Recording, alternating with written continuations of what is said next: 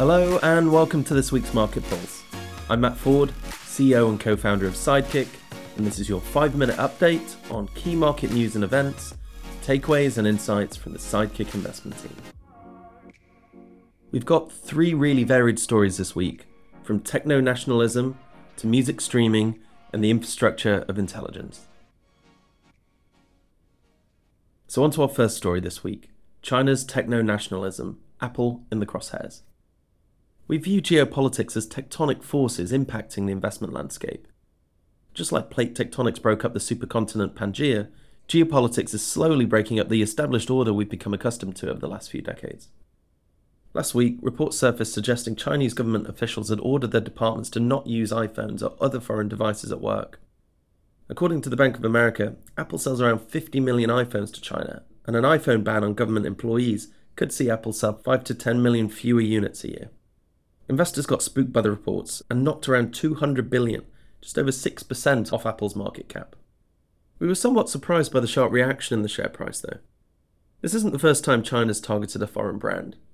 Back in 2022, China asked its government agencies and state backed corporations to replace all foreign PC hardware and operating systems with domestic alternatives. They also previously targeted Tesla, with concerns that their cameras were collecting sensitive data.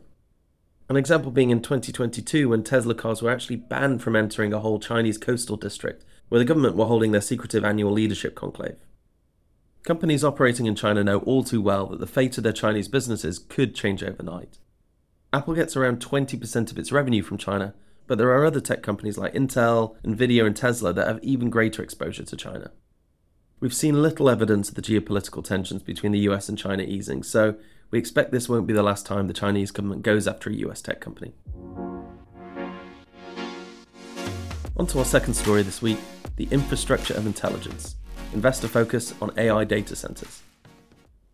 The generative AI boom is well underway, and share prices of companies at the forefront, like Nvidia and Microsoft, have done really well so far in 2023.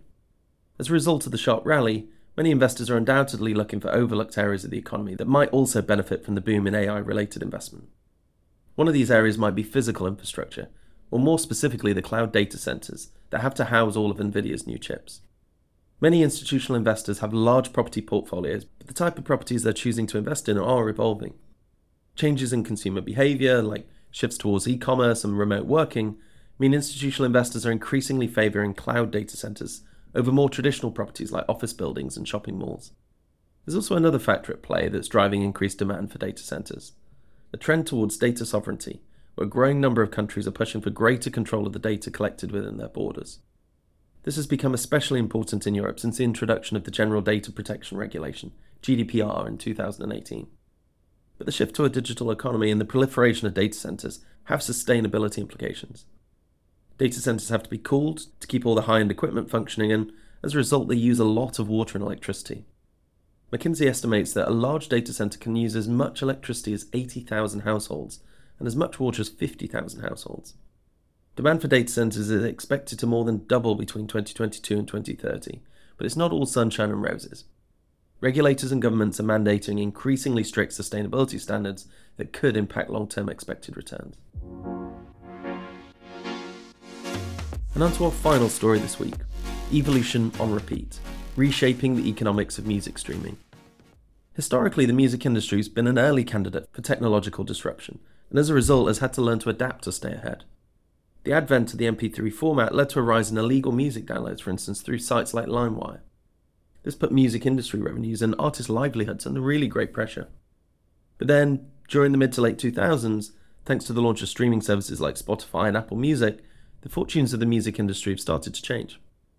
The industry did so well that large asset managers like Blackstone, KKR, and BlackRock invested billions into music catalogues where royalty payments from copyrights offer a predictable, recurring, and diversified source of return. Streaming helped turn music into an asset class. Streaming services like Spotify have a relatively simple business model. They charge a monthly subscription and then distribute about two thirds of that revenue to the owners of the music rights based on their share of listening but this relatively simple revenue sharing structure can be easily manipulated. In many current streaming agreements, every audio stream is counted equally as long as someone, or even an algorithm, listens to it for at least 30 seconds. This is like saying that a 30 second YouTube video of a dog barking at a bus is the same as an episode of Ted Lasso. Doesn't make sense. JP Morgan estimates that if you upload a 30 second recording of your washing machine and set your PC to listen to it on repeat, you can make up to $1,200 of royalties a month.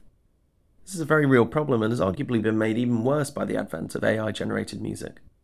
In our ideal world, royalties should be paid to real artists, for real music, not for recordings of washing machines or fake AI music generated by apps like Boomy. And last week, we saw a deal that could take us in the right direction.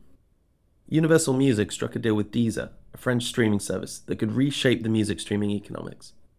The deal will direct more royalty payments towards professional musicians and away from noise and fake AI streams. The deal doubles royalty payments to artists who generate at least a thousand listens a month. On top of that, they double royalty payments again if a streaming user searches for a specific artist like Taylor Swift. Deezer is relatively small in the bigger picture, and the larger streaming platforms like Spotify and Apple Music haven't yet committed to any changes to how royalty payments will be calculated. If they do, it could have significant implications for the music business and potentially also result in artists taking a much bigger share of the revenue pie. So that was it for this week's Market Pulse. As always, we hope you enjoyed the updates, and if you want to hear more from the Sidekick team as we build out the product, you can sign up to the waitlist at sidekickmoney.com, or you can download the app directly from the App Store or the Google Play Store. We hope to see you next week, but before we go, we've got some important notices. It's important to note that the contents of this Market Pulse is based on current information which we consider to be reliable and accurate. It represents Sidekick's view only and does not represent investment advice. Investors should not take decisions to trade based on this information. Sidekick is not yet regulated, but has applied to the FCA for authorization to operate. Prior to Sidekick becoming fully authorized, none of the information provided is intended as an inducement or an invitation to apply for any Sidekick product or service. And please remember, investing should be viewed as long term. When we launch, your capital will be at risk, and the value of your investments can go up and down, so you may get back less than you put in.